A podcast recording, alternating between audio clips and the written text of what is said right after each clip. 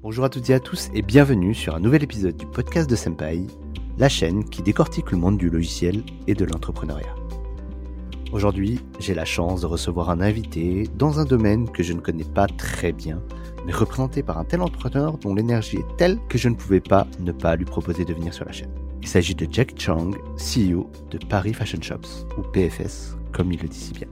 Jackie est un entrepreneur depuis toujours, depuis son arrivée en France à l'âge de 10 ans. Il apporte une contribution importante dans l'entreprise familiale. Il créera ensuite à l'âge de 20 ans sa première entreprise dans la maroquinerie avec des valeurs familiales qui lui sont propres. Enfin, il nous parlera de la création de PFS, Paris Fashion Shops, et vous découvrirez un entrepreneur visionnaire, positif en toutes circonstances et qui n'a pas peur de se redresser les manches. Il nous expliquera à travers son parcours sa vision et son ambition de connecter le monde de la fashion avec la tech, et il parle même de fashion tech. Avant de vous laisser avec Jackie, merci à vous qui peut-être vous nous écoutez pour la première fois. N'hésitez pas à le partager ou en parler autour de vous si l'épisode vous intéresse. Cela nous aidera grandement. Ceci étant dit, je vous laisse avec euh, mon interview de Jack Chang, CEO de Paris Fashion Shops. Très bonne écoute sur le podcast de Senpai. Bonsoir Jackie. Bonsoir David. Merci pour ton invitation. Eh ben, merci de l'avoir accepté, Jackie. Euh, on a déjà discuté un petit peu en amont pour préparer ce podcast et pour apprendre à se connaître, puisque euh, on se connaît depuis pas très longtemps, mais ça a été assez, euh, assez intense dès le premier call. Je crois qu'on avait, on a discuté un, peu moins de deux heures la première fois. Donc, je suis ravi que tu aies accepté mon invitation et qu'on puisse un peu parler de ton parcours, Jackie. Et justement, rien de tel pour commencer. Est-ce que tu peux nous raconter un peu ton histoire, qui tu es? On ira un peu plus en profondeur, mais pour déjà poser un peu le contexte. Alors, euh, Jackie Chang, entrepreneur depuis 20, j'allais dire 27, mais 28 ans maintenant. J'ai commencé à l'âge de 20 ans et j'ai 48 ans, marié, deux garçons de 19 et 16 et demi, et un Jack Russell, qui est un peu notre chef happiness officer dans la boîte. Voilà. Euh, qui s'appelle Happy. Qui s'appelle Happy. Voilà. Et euh, entrepreneur depuis toujours dans le métier de la mode. Pendant 20 ans sur la partie physique en tant que fabricant et grossiste parisien. Et depuis euh, 5-6 ans maintenant sur la partie digitale quelque part, nous avons euh, digitalisé la filière de, de, la, de la fast fashion parisienne.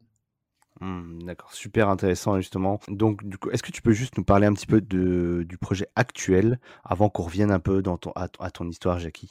Du coup, qu'est-ce que vous faites du coup, euh, coup chez Paris Fashion Shops?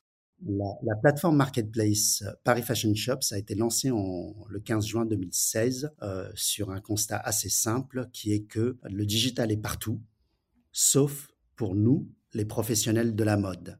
Et étant un professionnel de la mode euh, en plein cœur de Paris, je, voyais pendant ces dernières années de, mon activité physique mes, mes, clients, qui sont les boutiques indépendantes, les uns après les autres, disparaître, fermer leurs boutiques. Non pas qu'ils n'ont plus envie de continuer leur métier, mais c'est qu'ils n'ont plus les outils actualisés pour pouvoir euh, se mettre en compétition, pour pouvoir être compétitif vis-à-vis des grandes chaînes de magasins. Le digital est partout. Le digital, quand on parle du digital, quand on parle de la fast fashion, c'est les Zara, les Mongo, les H&M et les, boutiques de détail, de quartier, de proximité, bah, n'ont plus les outils adaptés. Ça veut dire que les, les, les, rois de la fast fashion, tels que les noms que je viens de citer, renouvellent leur collection très rapidement et les commerçants indépendants, bon, ils sont avec des outils archaïques qui fonctionne depuis la nuit des temps, se déplacer sur les salons, venir voir, visiter les showrooms, voir les fournisseurs pour commander et recevoir, commander la marchandise et recevoir la marchandise trois mois, six mois, voire un an après. Ah oui. Ça, dans la mode, ça peut continuer. Bah, la réponse est difficile. Donc aujourd'hui, tu adresses, euh, grâce à ta plateforme, tu raccourcis un petit peu tous ces process-là. Absolument. On peut dire que nous avons connecté le sentier parisien sur le web. Puisque historiquement, juste pour les auditeurs qui ne sont pas forcément parisiens, historiquement, c'est là où ça se passait, c'est un arrondissement du coup de, Paris. Oui, le quartier où euh, les boutiques du monde entier venaient approvisionner leurs magasins de la mode parisienne même si les auditeurs peut-être ne connaissent pas le quartier parisien, le Sentier, certains ont certainement déjà vu les films La vérité si je mens 1, 2 ou 3. Mmh, qui se passait là-bas d'ailleurs, hein, c'est ça. Exactement. Et justement, tu tu l'as dit, heu, bah, en tout cas merci pour cette, heu, première présentation. On reviendra dessus bien entendu pendant le podcast.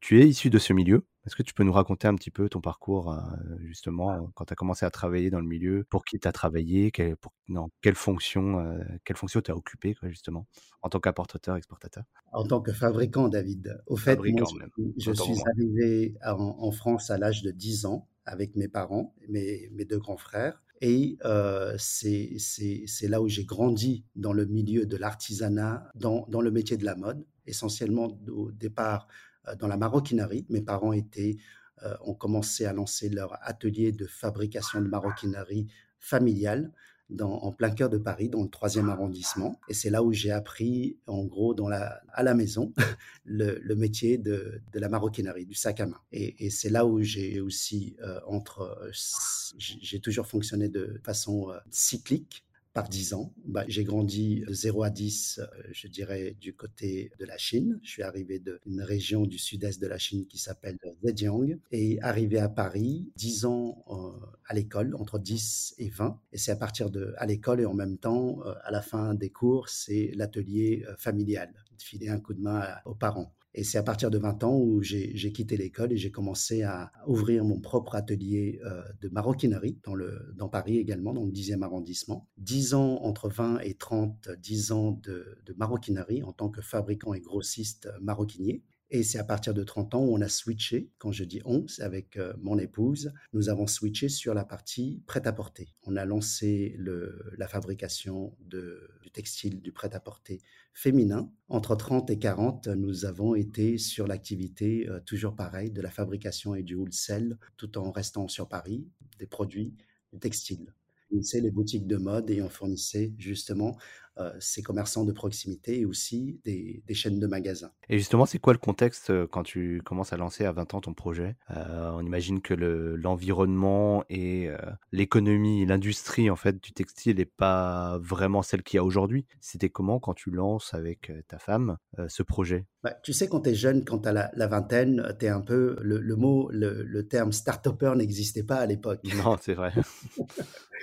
Tu sais, quand tu lances ça, tu es un entrepreneur et tu as, heu, comme un peu tout entrepreneur, un peu des idées et un rêve un peu tu as un esprit de de je dirais un peu foufou et Tu et veux, et ouais, envie changer le de monde, décrocher la voilà, l'envie de réaliser quelque chose de nouveau, quelque chose de d'apporter quelque chose de nouveau, changer le monde peut-être pas avec le métier de la mode, heu, là, en 1994, mais quelque part, heu, apporter une nouveauté vis-à-vis de la génération antérieure. C'est-à-dire que mes parents, eux, faisaient leur métier en apportant une une valeur qui était la valeur du travail, tout simplement. Eux, ils faisaient leur business, ils faisaient ils avaient des commandes parce qu'ils vendaient pas cher, parce qu'ils arrivaient à produire à Paris parce que, heu, ils disaient: «Bon, bah, si les autres travaillent 8 heures, 9 heures par jour, moi je peux travailler 15 heures par jour et heu, je peux dans ce cas-là vendre mon produit et prendre des commandes». La seule valeur qu'ils pouvaient apporter, c'était la valeur du du prix, moins cher. Et c'est là où on disait: «Bon, bah, heu, les fabricants chinois de Paris, bah, c'est là où ils ont démarré, dans la maroquinerie, dans, heu, le textile sur Paris» et nous, lorsque j'avais démarré, je me disais: «Allez, je vais me lancer sur le même métier, sauf que je vais apporter quelque chose de nouveau» et la nouveauté, c'est la créativité, c'est d'apporter des produits créatifs. Je faisais les salons à Roosnec, ça s'appelait Première Classe auparavant. Et c'était un salon de créateurs, de jeunes designers et là, j'avais mon stand et j'exposais mes produits à travers Première Classe pour pouvoir vendre mes créations, ma fabrication parisienne à des clients aussi bien français qu'à l'international et on avait commencé à Paris, ensuite on a continué les salons en Italie, en Allemagne, en Russie, au Japon et même à Hong Kong pour vendre à des boutiques chinoises, tu vois? Il y avait la moitié du de de notre chiffre qui se faisait à toute petite hauteur, hein, mais du chiffre qui se faisait déjà à l'international et j'ai toujours été dans mes activités moitié, heu, 50 sur la France et 50 sur, heu, sur l'international. On avait ouvert un magasin de gros dans le Sentier pour pouvoir vendre en gros et heu, l'unité de production était dans Paris, en en plein cœur de Paris, dans le 10e arrondissement. Donc ce rêve un peu de dire apporter une valeur supplémentaire comparé à ce que nos parents faisaient. Et justement, eux, ils t'ont encouragé dans cette voie-là? Comment ça s'est passé? Ils sont associés à toi Ils t'ont permis de te lancer ou Alors, les, les, parents d'origine asiatique sont assez, on va dire, côté protecteur en même temps pour la génération. Bien sûr, oui. Ils m'ont surtout encouragé en me prêtant, et c'est comme ça que j'ai démarré, une somme de 15 000 euros. Et, cette somme de 15 000 euros me pouvait, mon père me disait, bah tiens, ça, sera euh, la dot et l'enveloppe pour ton, ton futur mariage. Si tu perds, bah, ce sera, sera ton problème. Mais si tu gagnes, bon, bah, bien fait, bien à toi de, de réussir. Et alors, qu'est-ce que tu as investi avec ces 15 000 euros euh, Tu te souviens un peu euh, comment tu les as dépensés? Écoute, le premier atelier qu'on avait loué, c'était un atelier de 200 mètres carrés dans le 10e arrondissement. Et je me rappelle très bien de ce, cet atelier de fond de cours au 56 rue de la Fontaine au Roi. eh ben, ok, c'est précis. Euh, pas d'argent pour faire les travaux, donc on avait de l'argent pour acheter les premières machines et premiers rouleaux de cuir et de, de tissu pour faire de la doublure des sacs à main mes premières machines installées et euh, les travaux, bah, il fallait faire les travaux soi-même. Donc le système D, c'était appeler les, potes, commander des pizzas, appeler les potes et qui viennent faire les travaux, faire les cloisons et tout ça. Donc tout ça monté euh, en mode euh, vraiment ce qu'on appelle start-up aujourd'hui, mais from scratch, tu vois. L'atelier de fabrication a été lancé fin, 2000, fin 1994 et on a pu monter les premières collections, prendre les premières commandes et, et continuer sur cette voilure. Et est-ce que ça marche day one ou comment ça c'est quoi un peu les grandes étapes de développement de cette de cette première entreprise que tu dire pu lancer à Ça a pu marcher dès, dès le day one parce que j'avais quand même déjà dans avec mes parents une dizaine d'années d'expérience même si c'était pas si c'était pas un métier à, à 100% mais c'était quand même un métier qui était assez prenant parce que quand tu finissais l'école, comme mes parents ne parlent toujours pas, après une quarantaine d'années passées en France, toujours pas le français, c'était moi qui servais de, traducteur quand on allait chez le fournisseur de cuir, quand on allait voir mmh les clients. Donc, quelque part, dès le day one, quand je montais les collections, j'allais voir ces clients et je leur disais, au-delà des collections que tu peux commander chez mes parents, bah ça, ce sont des collections qui sont plus créatives, d'un niveau au-dessus, de qualité meilleure, et tu peux notamment commander pour, pour ton magasin. Donc les commandes, on va pas dire que les commandes croulaient, euh, on sous les commandes, mais il y avait de quoi à démarrer. Donc le day one a été positif et la, force du travail paye quelque part. Mmh, mmh, mmh. Du coup, est-ce que ça, tu peux dire que c'était une entreprise un peu familiale euh, Tu t'es entouré du coup de, personnes que tu euh, connaissais avant Beaucoup moins que l'atelier familial des parents. Parce que le côté familial, c'est là où j'ai rencontré une année avant d'avoir monté cet atelier, d'avoir pris la décision de, démarrer l'entrepreneuriat. C'était la, rencontre avec mon épouse, euh, qui n'était pas encore mon épouse, de, ma, ma, petite amie. Et et, à l'époque, à l'époque, qui est devenue mon épouse et qui est devenue la maman de nos deux garçons et qui est devenue aussi, euh, qui est toujours euh, mon, mon, partenaire dans la partie business, personnel, et professionnel et, et, privé. Bien sûr. Et, c'est là où, où, je dirais que le, la notion famille a toujours existé parce que euh, par coïncidence, les parents de, de ma, ma, petite amie à l'époque étaient aussi dans le métier de la maroquinerie et concrètement, les, parents nous ont aussi beaucoup aidés. Donc, quelque part, ça a été un peu plus facile. Il suffisait, quelque part, de travailler, d'être suffisamment au taf pour pouvoir construire. Il y a le côté entraide qui a été très, entraide familiale qui a été beaucoup présent dans démarrage, euh, qui nous ont permis à bien démarrer donc le day one a été très positif et, les days suivants également. et comment ça se passe du coup euh, les premières années de développement de l'entreprise justement quand tu commences à constituer ton portefeuille client, ta réputation? Comment évolue la boîte Il y, a un truc qui peut juste tenir sur la durée, c'est le sérieux et c'est toujours répondre présent aux clients, même quand il y a des tu sais, quand tu es dans le métier de la fabrication, il y a toujours des erreurs, des conneries ou des peut-être quand tu livres pour la première fois un client des sacs à main faits en daim, bah, euh, le daim, tu vas te rendre compte à un moment donné que le daim déteint sur les vêtements de couleur claire. Et quand tu vas livrer une, des centaines de pièces de sacs à main daim à un client qui est à l'autre bout du monde, qui t'appelle à la réception pour te dire que j'ai des clients dans le magasin qui nous ont retourné leur sac à main et nous demandent de, de payer la teinture pour les chemisiers blancs qui ont été tachés. Waouh Va trouver des problèmes, va trouver des solutions pour résoudre tout ça. Tu vois des solutions. Donc, quelque part, euh, trouver des solutions à, des problématiques qu'on rencontre au quotidien est devenu un petit peu le, le, le, le, casse-tête ou le, métier de, tout chef d'entreprise à résoudre, à trouver des solutions. Et ça, c'est passionnant en même temps, parce que quelque part, euh, si, si, tout, tout roulait tout seul, tranquille, ben, on n'aurait pas besoin de nous. Mmh, complètement, complètement. Et bah écoute, c'est super intéressant ce témoignage, Jackie, sur cette partie d'expérience-là. Et justement, à quel moment te vient l'idée, tu vois, d'innover dans ce milieu-là? Parce que là, la première innovation que tu as apportée, tu l'as citée, c'est peut-être la créativité. Le corps de métier peut-être un peu vieillissant à l'époque quand tu avais lancé. Justement, est-ce que tu as eu des, stades de développement où il y a eu d'autres innovations qui sont venues, que tu as pu apporter justement dans ce milieu de la maroquinerie? Bah, Écoute, mon, premier site internet, c'était en 99. Donc 4 ans après. Ouais, 5 ans après. 4, ans, après. En 99, euh, c'était encore des modems 256K euh, ou, ou mieux. C'est ça. il fallait avoir une ligne téléphonique et euh, il fallait choisir téléphone ou Le numéro se composait avant de d'être connecté. Quand tu connectes, et ça coûtait horriblement cher de te connecter. Et, c'était là la, la, vraie, je dirais, innovation qui n'a pas du tout marché, hein, tu sais, où ça nous a coûté à l'époque de faire le site internet. Euh, c'était encore en francs, c'était 100 000 francs. Et en gros, aujourd'hui, pour ceux qui, ne savent pas, peu près 15 000 voilà, 15 000 euros. 15 000 euros un site internet. Il n'y avait pas de PrestaShop, Shopify, Wix et j'en passe. Ah, on était loin de tout ça, oui, effectivement. Tu devais passer par des sociétés de, ce qu'on appelle les SS2I ou alors les, web, les sociétés de développement.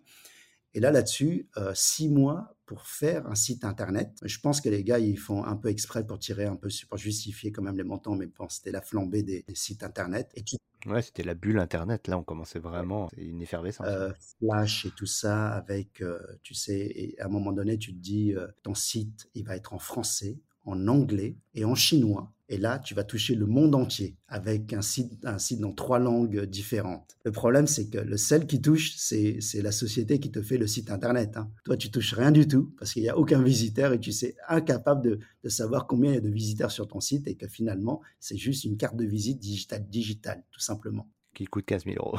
voilà. Pour dire qu'aujourd'hui, euh, si, si, les jeunes ont la possibilité de lancer leur site e-commerce ou leur site internet, ils peuvent le faire tout seuls et gratuitement. Alors que à l'époque, ça coûtait. Quand je dis à l'époque, j'ai l'impression d'avoir euh, une génération de, de plus, mais j'ai une génération de plus vis-à-vis de toi, je pense. On parle déjà d'un autre siècle en plus. Hein. On est... dans le 20e siècle encore, à la fin du 20e siècle. mais, euh, ça, c'était l'innovation, je dirais, ratée. Peut-être un peu en avance, comme enfin, alors du coup, tu l'avais construit comment justement? tu m'en as parlé, mais pour les auditeurs, pour leur expliquer un petit Oui, peu bah, c'est ce que tu as voulu faire à l'époque? l'agence web qui s'occupe de la construction. Toi, tu dois passer par des sociétés, déjà par des photographes pour pouvoir faire en sorte que tes photos soient jolies, des photos des produits et tout ça. Ça coûte déjà un bras pour tout ça et et qu'ensuite, six mois après, on te livre un site internet, que, même pas deux mois après, il est déjà has-been, quoi. Mmh Donc payé, tu t'es engagé à, une prestation, tu payes, et finalement que tu vas plus euh, changer ton site les trois années à venir, et tu as toujours le même site qui tourne. Sur ta carte de visite, il y a toujours inscrit le www.15 000 euros. Et là, à partir de ça, bon, euh, c'est un peu une, euh, une, petite fierté en soi de dire que tu as ton site internet, mais qui ne sert vraiment à rien. Toi, il t'a pas apporté du tout de business à l'époque, bah, justement Il m'a surtout affaibli mon portefeuille, mais pas, pas de business à apporter. D'accord, très bien c'est hyper intéressant. Je pense que euh, Google n'était pas Google à l'époque et euh, il y avait encore des moteurs de recherche Tavista ou euh, Lycos, le chien qui court, voilà tout ça. Et ça n'existe plus tout ça. Et, c'était l'année où, Amazon était lancé en même temps, hein, tu sais, 99. Sauf qu'il y en a un qui a persévéré, Jeff Bezos, et moi j'ai pas persévéré dans le digital. Mais tu es revenu après. Il revanche à reprendre.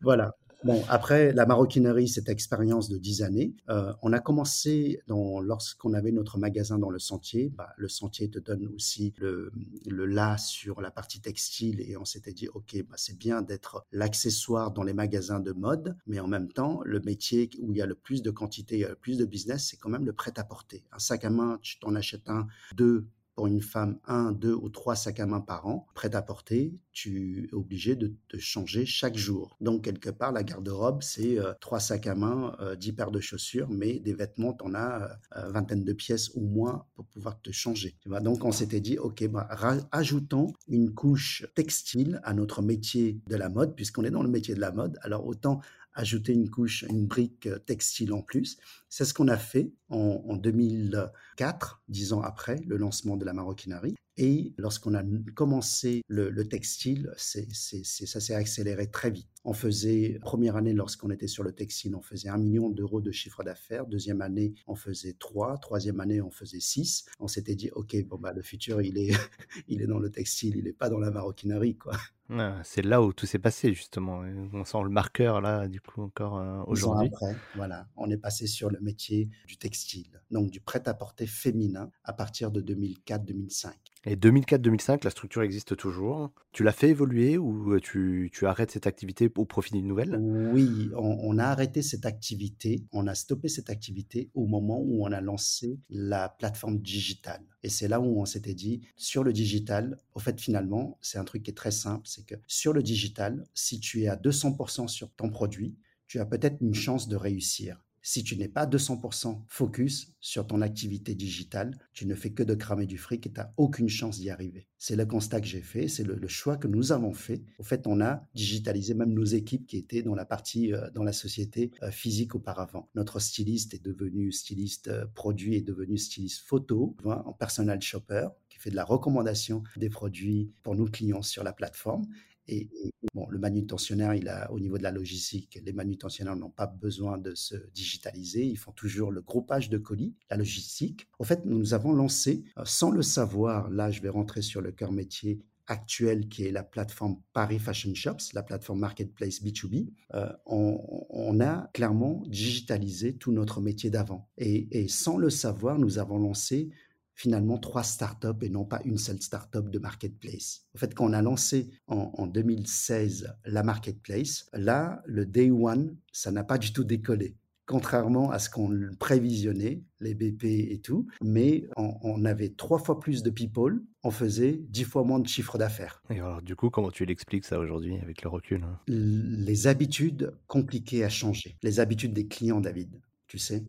Mmh. tu, tu, es dans, dans, quelque chose qui est complètement novateur et tu leur apportes une solution qui oui, en totale rupture de ce qu'ils avaient auparavant. Avant, ils prenaient le train, la voiture, l'avion pour venir visiter les fournisseurs et acheter euh, dans, dans, le sentier ou dans, dans aujourd'hui, le sentier s'est délocalisé du côté d'Aubervilliers, pas très loin, mais à 10 km du cœur de, de Paris quand même. Et là, là-dessus, c'est que quand les clients, ils ont pris cette habitude de venir toucher le produit, acheter, discuter, négocier, marchander, et tout ça, il se dit, je peux pas le faire avec l'Internet. Je peux pas le faire avec la, plateforme. Nous, on leur dit, mais écoute, tu achètes bien tes produits sur Amazon.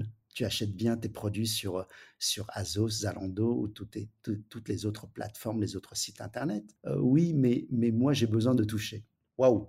Et ça, ça a pris du temps. Tu vois, c'est pour ça que on se disait le décollage. Et là, euh, je m'attendais vraiment pas à, cette vallée de la mort de, trois ans des startups. Quoi. Et là, il faut vraiment s'y préparer et, être persévérant là-dessus.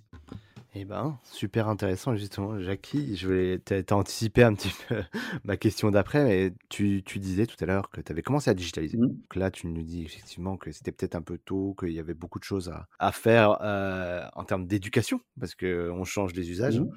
Et du coup, qu'est-ce que toi, tu as commencé justement à digitaliser les premières années avec ton projet? Bah, Tout simplement, mon, activité en tant que fabricant et grossiste d'avant. Tu sais, la même expérience d'utilisation que le, que le magasin physique. Avant, mes clients venaient dans ma boutique choisir leur collection, passer leurs commandes et en partant, nous, on est dans la fast fashion, c'est-à-dire que tout ce qui est produit rapide, production rapide, production livrable en 24-48 heures, je voulais absolument respecter cette chronologie de livrable en 24-48 heures depuis Paris. Et d'où le nom déjà Paris Fashion Shops, Paris capitale de la mode, où tous nos fournisseurs, nos vendeurs, les marchands qu'on appelle sur la plateforme sont basés sur la région parisienne.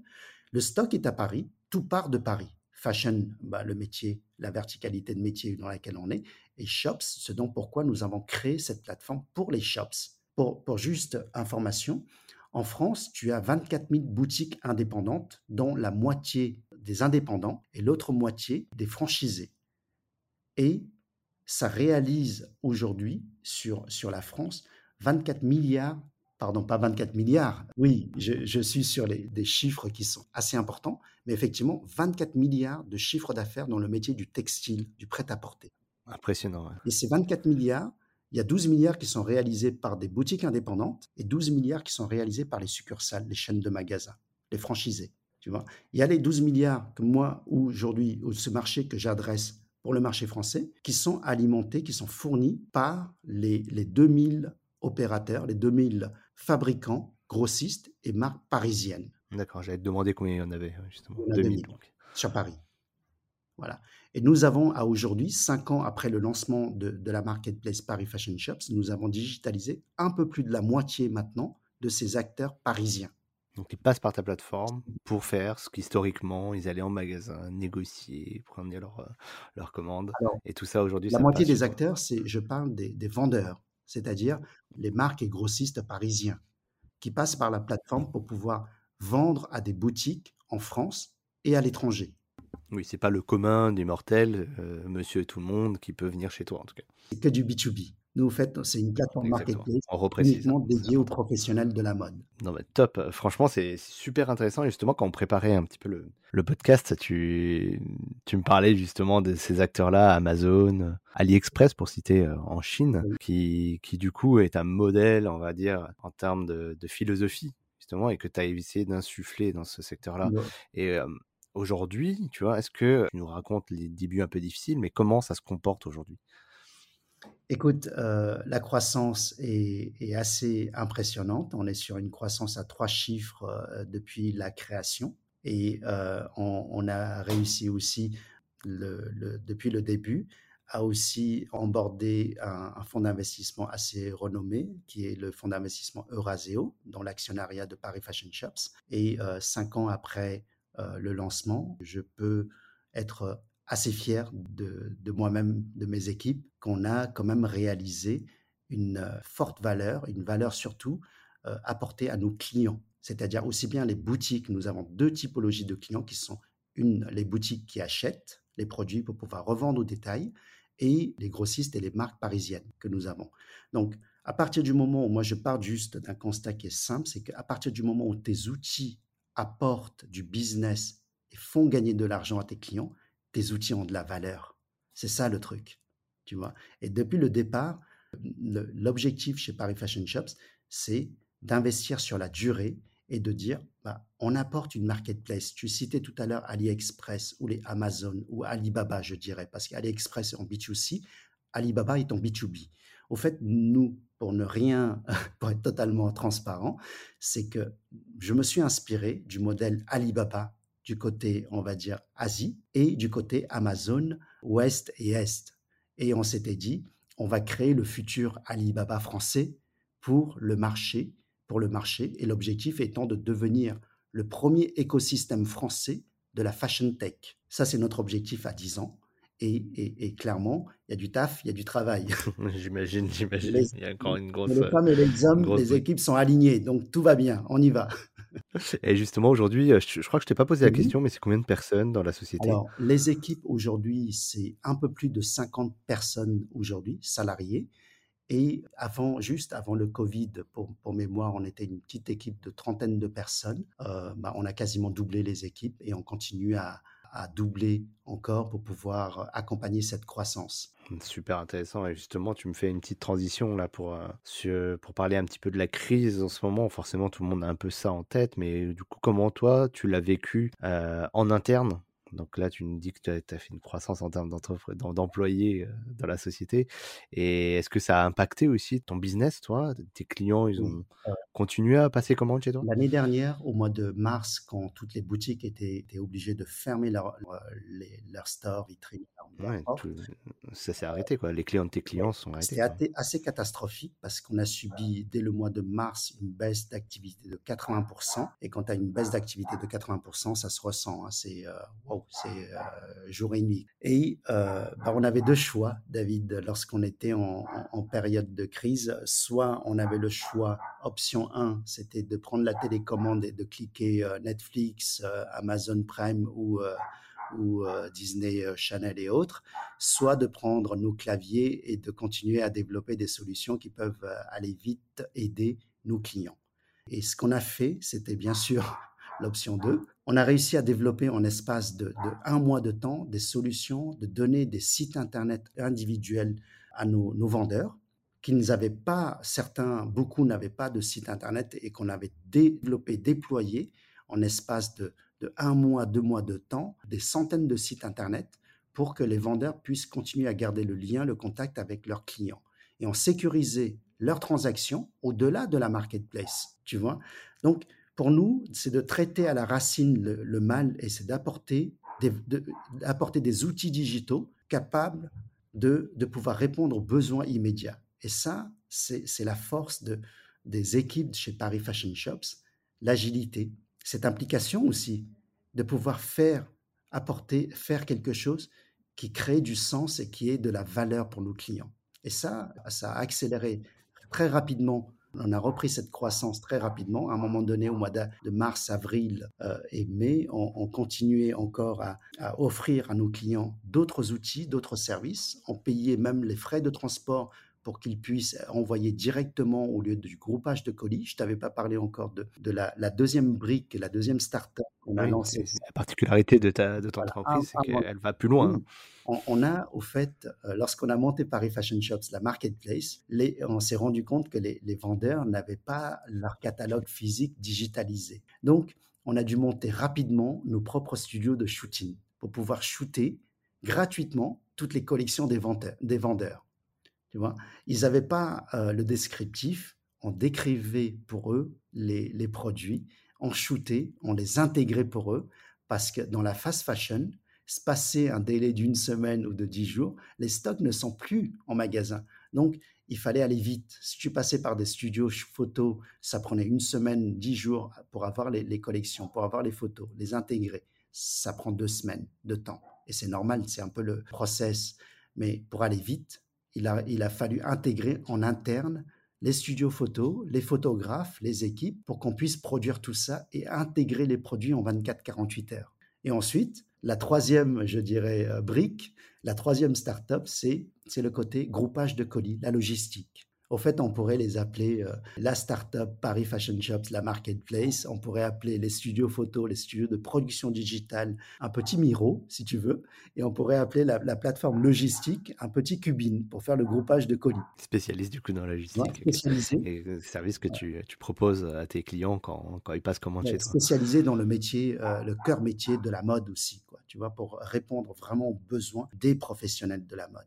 Parce que quand les gars ils passent une commande, ils ont besoin d'avoir ces produits-là en 24-48 heures dans leur magasin. Et ça, on a pu le répondre avec toutes ces solutions intégrées. C'est pour ça qu'on a besoin de People et c'est pour ça que sur la partie digitale, beaucoup pensent que ça, un site internet peut faire beaucoup de choses, mais il n'y a pas que le site, il n'y a pas que la plateforme, il n'y a pas que la partie opérationnelle, commerciale du site, il y a toute la partie opérationnelle, les équipes quoi, qui, qui font que et c'est ça qui fait que ton service est, performant. C'est ça qui permet de pouvoir répondre à, d'être scalable, de pouvoir répondre à doublement de commandes au quotidien, et ça, il n'y a aucun souci. Quoi. Mmh. Et tu sais ce que ça me fait penser quand tu, que je t'entends parler de cette partie-là de ton travail.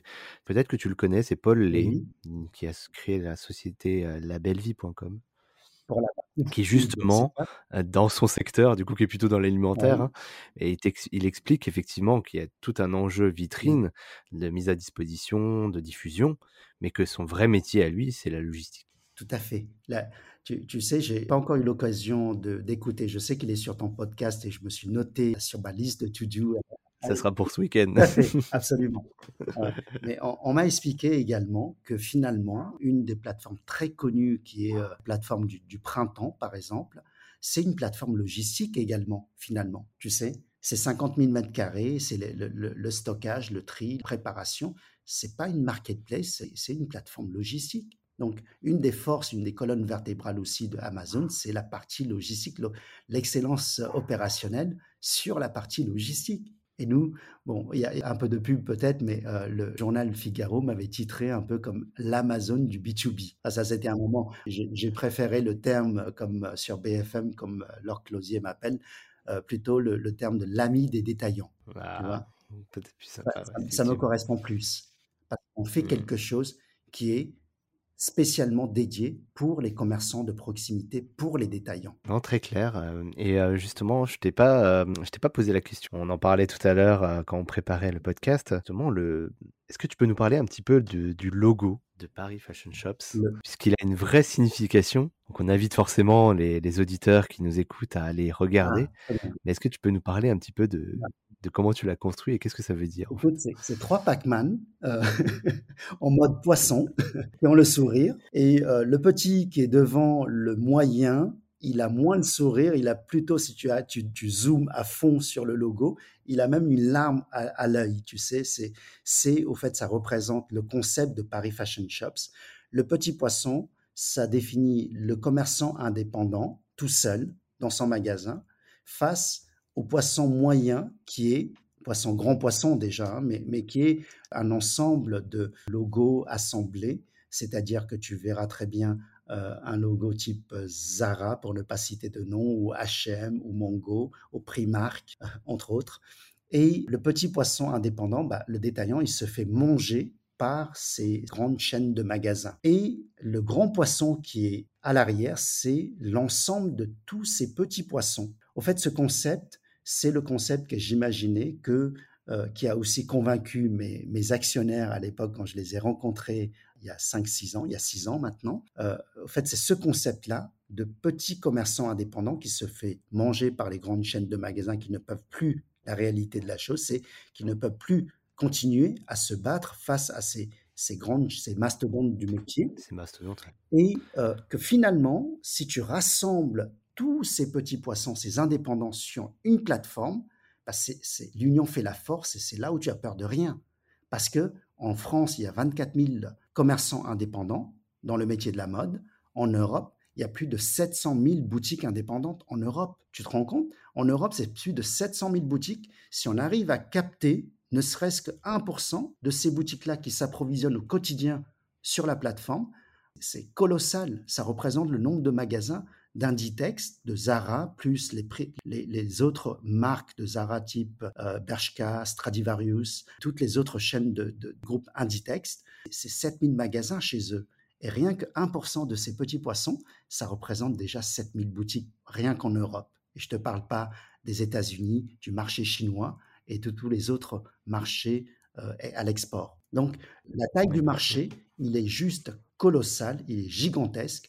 Le métier de la fast fashion, c'est 3 000 milliards de chiffres d'affaires à l'année. C'est ça la taille du marché. Et ça a une tendance à aller vers 5 000 milliards sur 2025. Donc, quelque part, on s'était dit, bah, on, va, on va tout simplement développer ce marché et prendre une part de marché, devenir déjà le leader français de cet écosystème et ensuite aller devenir le leader européen et ensuite à l'international. Eh ben, Super intéressant. Merci pour tous ces éléments, Jackie. c'est vraiment un, univers que je connais pas moi personnellement euh, très très bien. Là, on comprend un peu mieux en fait les enjeux. Et justement, j'avais une question là qui me venait comme ça à l'esprit en t'entendant parler. Est-ce que justement, on n'est pas en train de est-ce que toi, tu observes pas justement sur le marché tu, nous as dit qu'il y avait une croissance euh, effectivement qui se constate et qu'on le voit bien de la fast fashion, mais justement, est-ce qu'on est, il n'y a pas des, des, mouvements en ce moment qui euh, sont en train de reconsidérer cette hypothèse-là et de se dire, bah, on va peut-être consommer mieux, mmh. consommer plus éthique, euh, avoir un impact moins négatif sur la société, sur l'écologie? Est-ce que tu peux nous dire un petit peu ce que toi tu observes mmh aujourd'hui?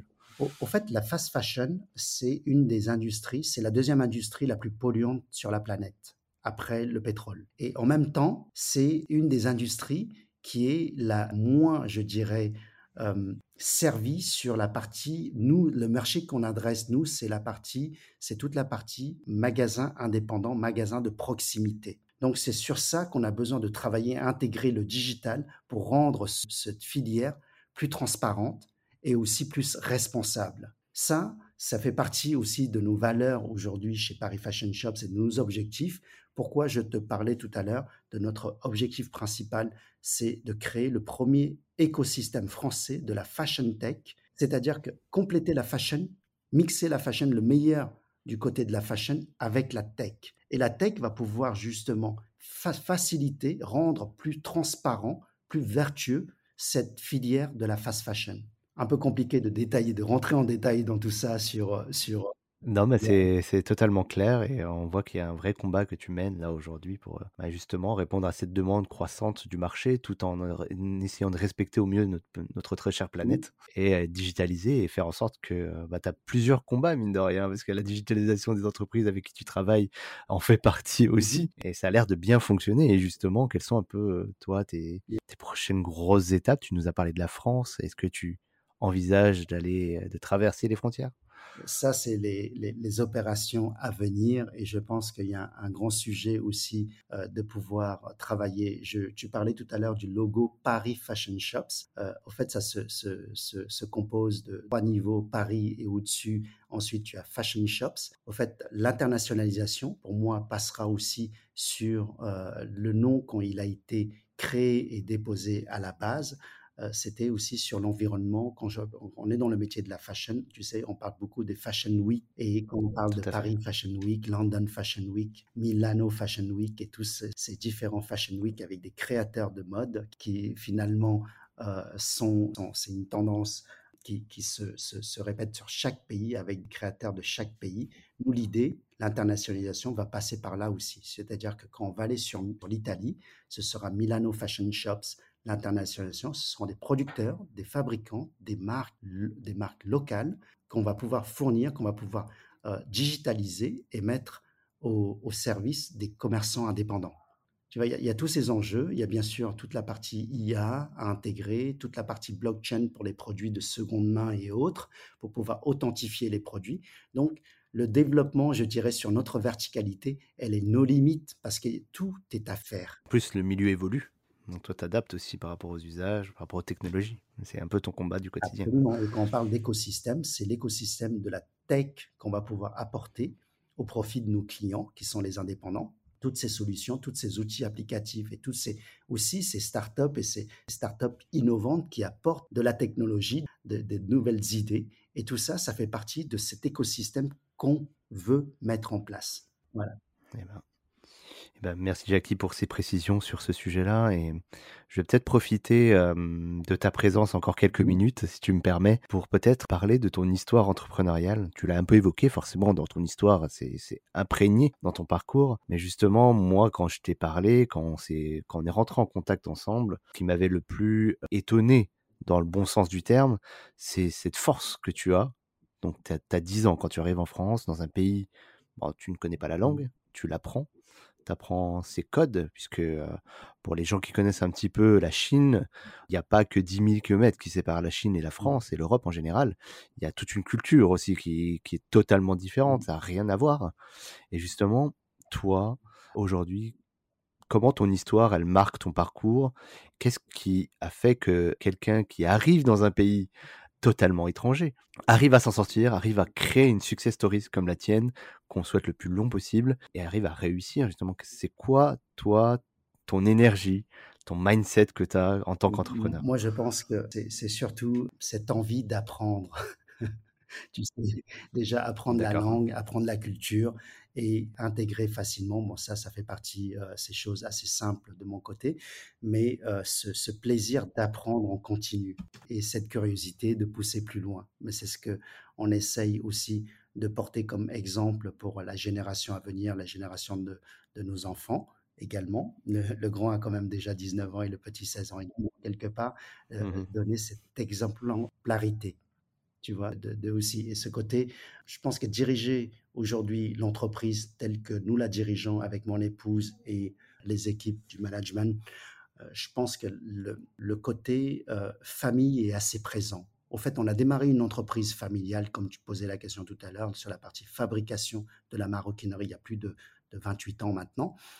En fait, on a toujours gardé cet esprit de famille et du côté plus l'équipe grossit, plus l'équipe grandit, plus on sent que la famille grandit en même temps. Et on a un turnover et c'est pas difficile justement à entretenir ça mmh, Tu sais, j'ai appris une chose aussi lors d'une euh, conférence avec un RH qui était euh, assez connu, un RH qui été euh, l'RH chez OVH. Il avait expliqué que quand OVH avait grandi, ils sont passés de 50 à 100 personnes, de 100 à 200, 3, à 300, à 500, à 1000. À un moment donné, ils ont dû tout casser pour revenir à, à, à 200 ou 300 personnes pour reconstruire tu sais. Et ça, c'est ces expériences qu'on a, qu'on voit et qu'on entend et qu'on nous apprend. Bah, nous donne des, donne des exemples à suivre. Et que lorsque j'avais discuté avec ce, cet intervenant après sa conférence, il me dit, bah, je lui dis, je suis dans une situation où on a une trentaine de personnes et, et on a pour ambition de passer de trentaine à quelques centaines, même un millier de personnes. Parce que pour faire le milliard de flux de chiffre d'affaires, il faut être 1000 personnes. Tu vois? Donc, quelque part, je me dis, OK, c'est super ambitieux, mais écoute, on, est comme ça, donc on y va, on est entrepreneur. C'est pas qu'on a peur de, rien, mais on pas peur d'avoir peur. Donc c'est ça le truc. Et que on se dit, c'est quoi le, truc? Et dit, écoute, de 30 jusqu'à 30, comment tu faisais pour embaucher? Bah, Je lui dis, bah, mon, RH, c'est mon nez, je, au feeling, donc les, les, entretiens, je le faisais peut-être un par un, en one-to-one, et euh, j'embauchais les personnes en fonction de, euh, des valeurs et des compétences. Mais quelque part, arrive un moment où tu es obligé de structurer et d'être bien entouré. Quand tu veux grossir, bah, le truc, c'est qu'on est passé à une autre étape. À partir de 30, on a embauché notre responsable RH et finalement, on a, on a mis en place énormément de process qui fait que euh, structurer l'entreprise avec essentiellement les valeurs. Les valeurs, euh, une plateforme de marque qui a été développée et les valeurs que nous défendons au quotidien. Et je vais peut-être te détailler euh, ce, que sont les valeurs chez Paris Fashion Shop, ce sont les 3 P 2I, David. Voilà. Premier P, c'est pour la proximité. Au fait, aussi bien à l'externe qu'à l'interne, nous sommes très proches de nos clients et de nos collaborateurs. Le deuxième P représente le, le partage, partage de savoir-faire, partage de connaissances, partage d'expérience, partage aussi des outils que nous développons au quotidien et que nous les partageons avec nos clients mais tout le côté expérience et quand on fait monter en, clairement en compétence tous nos collaborateurs et même nous-mêmes nous montons en compétence au quotidien. Et ça, c'est, ça fait partie de nos valeurs. Le, troisième P, c'est la performance. La performance, moi, je pars du principe que si ta boîte n'est pas rentable et que, comme dirait le président du MEDEF il y a deux jours, nous ne sommes pas devenus entrepreneurs pour vivre des aides de l'État. Hein. Nous sommes devenus entrepreneurs pour être performants et pour pouvoir apporter quelque chose. Donc, performance pour le troisième P parce que sans performance, ta boîte, elle va pas loin. Le, premier I, qui est pour moi un point essentiel qu'on en parlait tout à l'heure, c'est l'innovation apporter de l'innovation et continuer à innover dans ce métier, dans ce que nous faisons. Et le deuxième I et la cinquième et la valeur principale qui est le ciment de l'ensemble de tout ce que je viens de parler, c'est l'intégrité, la loyauté, la transparence. Et ça, c'est super important. Et nous, pour nous, pour pouvoir avancer, continuer à grossir, à grandir, à scaler, on a besoin que ces fondamentaux soient là. Et pour nous, les fondamentaux, ce sont nos cinq valeurs chez Paris Fashion Shops. Voilà. Donc ça, ça, ça nous permet un peu d'avoir notre feuille de route. Des fois, si on rencontre des, des, difficultés ou des problèmes qu'on n'arrive pas à voir, on se dit, ah ça c'est nouveau, mais comment on va résoudre ce problème-là? Bon, si on n'a pas là encore euh, trouvé cette solution, revenons à nos fondamentaux. Et ces fondamentaux nous servent à justement trouver des solutions. Super intéressant. Écoute, je prends en même temps des notes, hein, comme ça, comme moi, je suis aussi entrepreneur de ma société. je prends tes conseils là avec euh, avec euh, grande. Je suis pas donneur de conseils, je suis un simple entrepreneur qui essaye tout simplement de filer aussi un exemple à la génération à venir et les premiers que je vois, ce sont mes gamins qui sont là et qui ont beaucoup d'énergie, comme beaucoup de nos collaborateurs. La euh, moyenne d'âge chez Paris Fashion Shop, c'est 27-28 ans, tu vois. Et, moi, je suis un peu le mmh patriarche de la boîte déjà, avec mes 48 ans aujourd'hui. T'es le grand-papa de cette famille. Et justement, je voulais peut-être finir sur une touche, euh, peut-être tout ce qu'on pourrait euh, partager aux entrepreneurs qui nous écoutent, ou même les gens qui font de l'intrapreneuriat, ou même dans leur vie privée entreprennent. Qu'est-ce que tu donnerais, toi, comme conseil à ces personnes-là qui peuvent, peut-être en ces temps de crise, rencontrer des difficultés dans leur projet, mais ils y croient à fond, ils savent qu'il y a quelque chose à faire, ils ont l'énergie? Comment on fait justement pour surmonter euh, les difficultés? Tu as dû sans doute pendant ces 20 dernières années en avoir des vertes et des pas mûres. Comment toi, tu conseillerais ces gens pour euh, outrepasser Je vais juste apporter euh, mon expérience sur la traversée du désert des trois premières années. Ça n'a pas été facile. Au fait, il y a un truc, c'est que c'est vraiment la persévérance, la ténacité. Tu sais, quand on dit bah, que tu fais des AB tests, quand le plan A ne marche pas, il te reste encore jusqu'à plan Z pour y aller. Hein, mais tu dois pivoter, mais trouver des solutions. Et à un moment donné, il n'y a pas d'échec quelque part, c'est que des obstacles. Tant que tu ne t'arrêtes pas, au fait, le, point central, c'est toi. Est-ce que tu te laisses aller? Est-ce que tu, tu abandonnes ou pas? Tant que tu n'as pas abandonné, tant que tu continues différemment ou d'une autre façon, tu peux continuer et tu peux trouver la solution. Si tu crois tellement à ton projet, et bien sûr, il faut pas le faire aveuglement, il faut aussi vérifier qu'il y a un marché qui soit là, tu vois, et qu'il y a la demande. Bah, si c'était le seul à en croire, ça irait pas. Mais je pense que la ténacité, ça c'est vraiment important et, rester focus sur son activité. Écoute, on va, on va peut-être s'arrêter là sur ces belles paroles. En tout cas, merci beaucoup, Jackie. C'était très inspirant, très touchant. Tu vois, j'insistais pour t'avoir parce que justement, je trouvais que tu avais quelque chose à raconter sur, sur ton histoire qui est un peu singulière, avec une franche réussite qui va continuer, on l'espère. Mais merci beaucoup pour ton temps et d'avoir pris aussi le temps de nous expliquer ton métier qu'on on voit au quotidien on a tous des vêtements, a priori. et pourtant, on ne sait pas trop ce qui se cache derrière. Et d'avoir ton témoignage était hyper instructif. Merci, à toi, David. Très belle soirée à toi. À très bientôt. Bah oui, merci beaucoup, Jackie. À, bientôt. Au revoir. Merci d'avoir suivi cet épisode du podcast de Senpai. Si vous souhaitez soutenir la chaîne, rien de plus simple. Partager ou tout simplement parler du podcast autour de vous. Cela sera d'une grande aide, je vous l'assure. Nous vous donnons rendez-vous pour le prochain épisode et si vous ne pouvez pas attendre, une seule adresse www.senpai.io pour écouter d'autres témoignages passionnants. A très vite sur le podcast de Senpai.